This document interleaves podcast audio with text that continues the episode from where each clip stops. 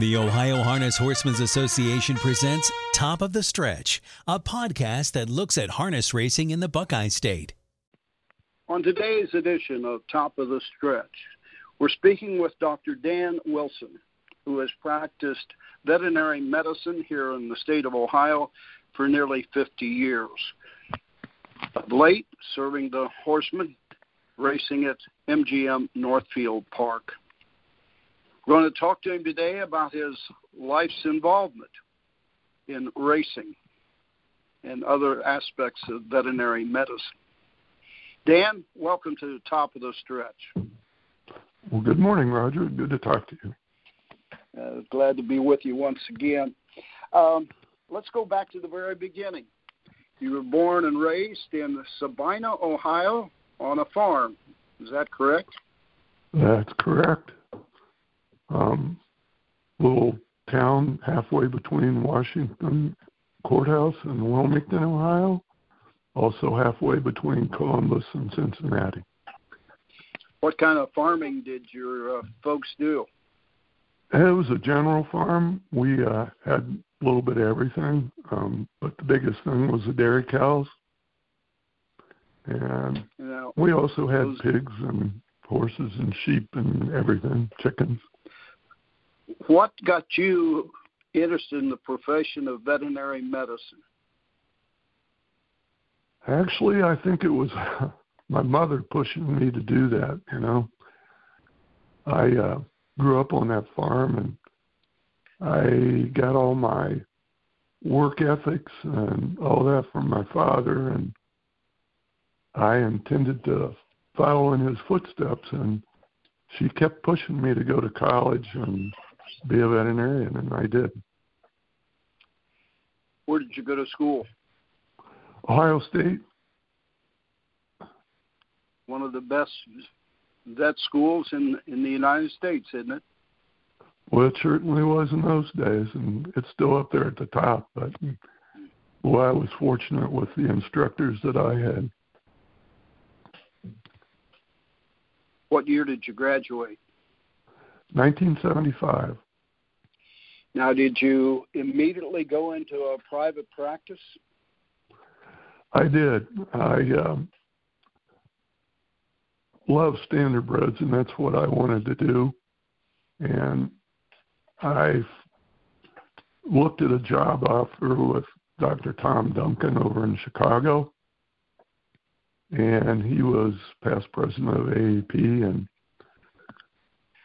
I just couldn't do that being from a little farm, because Chicago was just, you know, concrete, asphalt, and cars and people. And so I came back to Ohio, and I interviewed with another past president of A A P, Doctor Joe Solomon, whose partner, Doctor Ron Genovese, and I started with them, which was a thoroughbred job, and I worked early in the mornings there, and when I finished up, I always went to Northfield and see what kind of trouble I could get in down there. You've mentioned two things that uh, I want to get back to in a way. Uh, you said you, you loved the Standardbreds and uh, uh, Pacers and Trotters. How did that love for racing develop for you? Whew. That's a long story, but... Well, you said you were involved on a farm with pigs and cows and such, but no mention of horses. Oh, we always had horses. My father started off farming with draft horses, but oh. um, he and my mother were friends with Sarah and Earl Richards, who raced horses for a living, and they had a uh, a mare that had broken her pasture and, and couldn't race anymore, and they gave her to my father to breed, and he bred her, and we raised a bunch of Standardbreds, and he started training them part-time, and that was when I was younger, and I guess what really hooked me was when he took me to the Little Brown Jug, and we saw Adios Butler win Little Brown Jug, and he was kind of a local connection with Fair Chance Farm there. And from there, we got some more horses and bought a few out of the Delaware sale, and I just loved jogging them and training them, and wasn't very good at driving them, but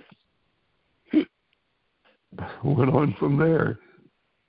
You know, you were talking about when you came back to Ohio in your practice, a name that you mentioned that was, uh, I remember from my earlier days when I got involved in racing, especially at the, the Meadows in seventy-six, was Doctor Genovese.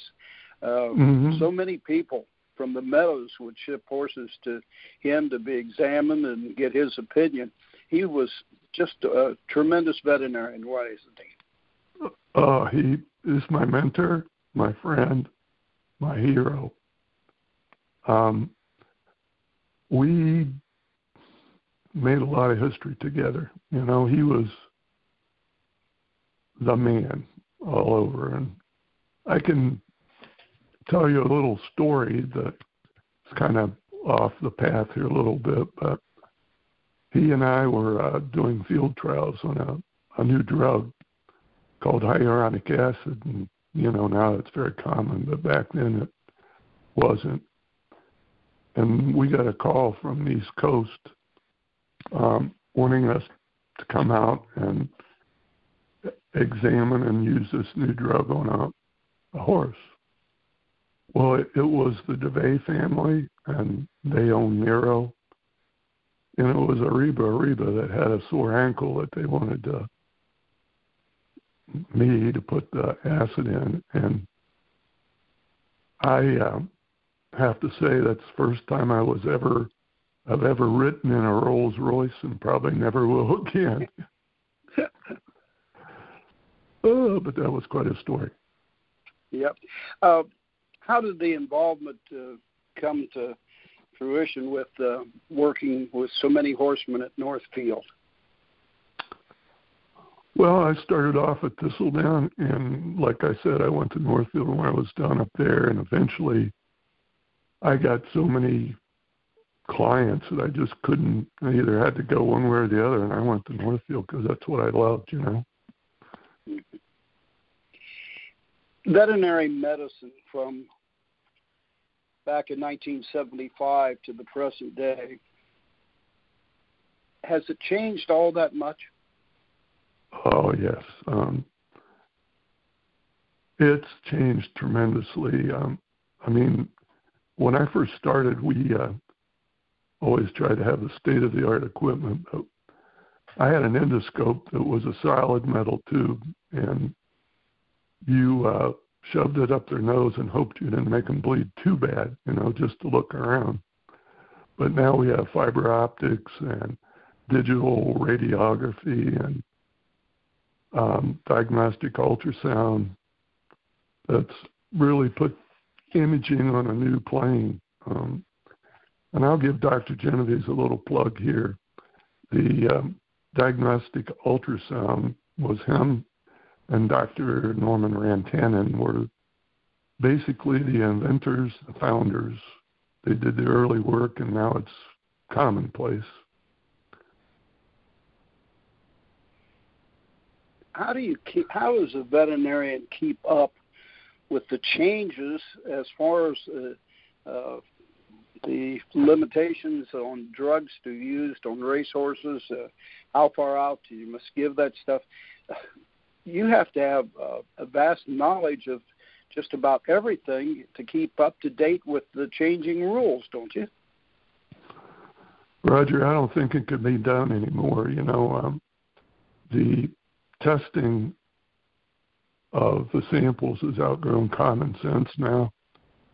Um, I don't know if you, the Kentucky Derby, Bob Baffert, mm-hmm. um, he, that test is measured in parts per trillion.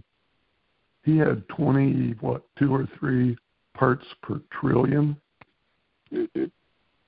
And, you know, they've traced it back to them using uh, Otomax on a skin lesion that he had, and to quote Doctor Clara Finger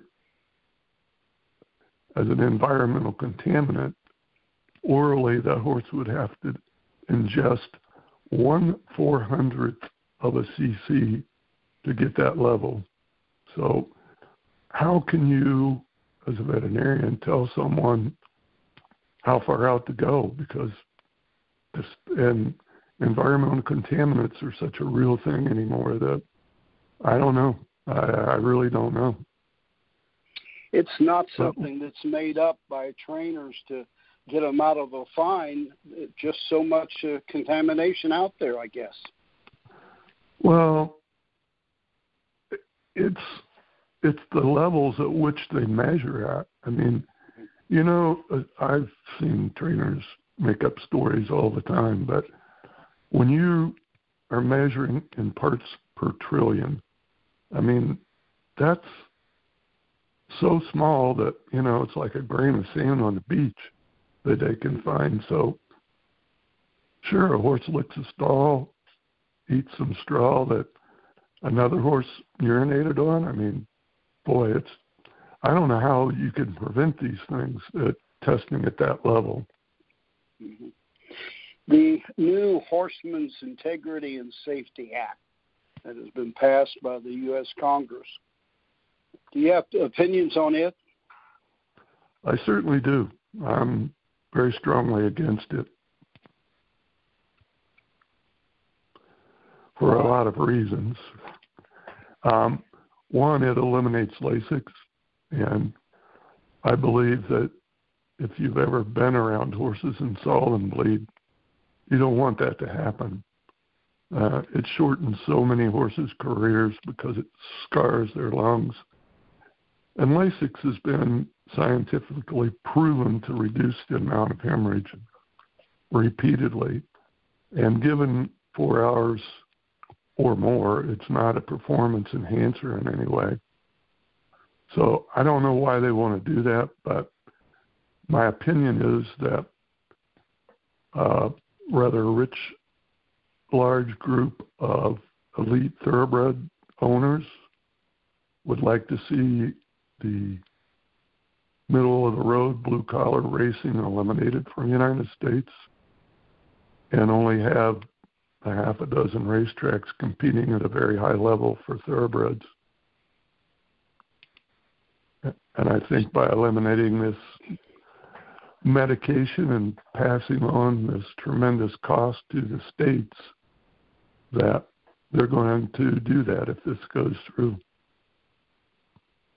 There have been uh, many suits now uh, uh, to try and uh, make the rule unconstitutional, and so it's probably going to be a while, a little time down the road before anything's going to be for certain.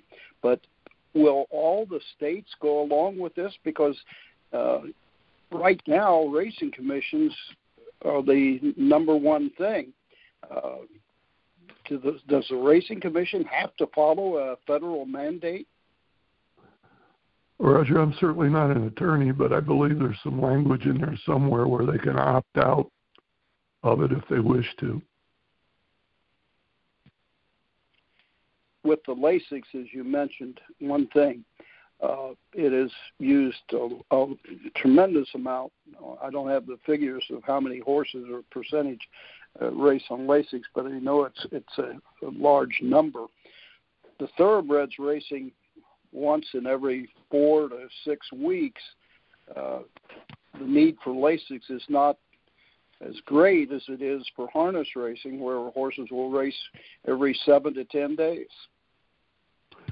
That's true, but there's still a big need in the thoroughbred racing, especially uh, mm-hmm.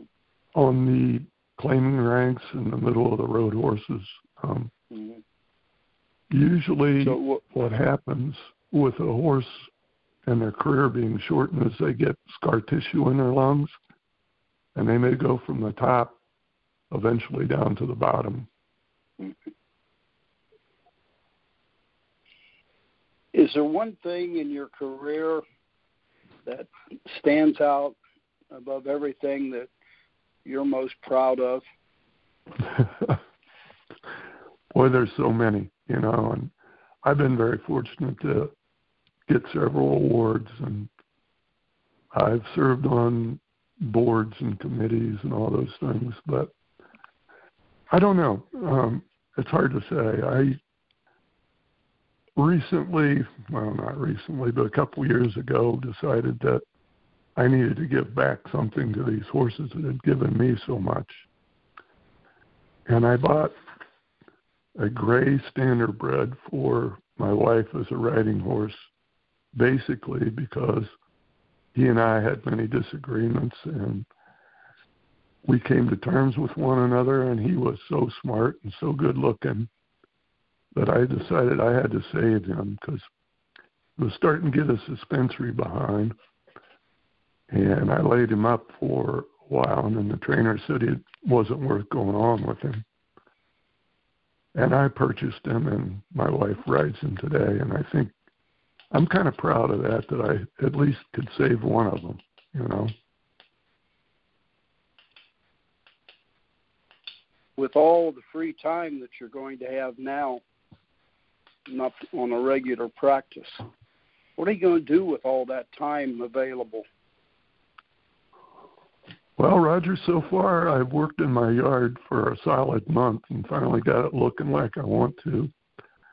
Then I have forty years of junk around here that I need to clean out. And then I've always hunted and fished all my life. And every year, whether it be in Manitoba or South Dakota, we... Uh, bunch of veterinarians and my sons go out and hunt every year, so I'll stay busy.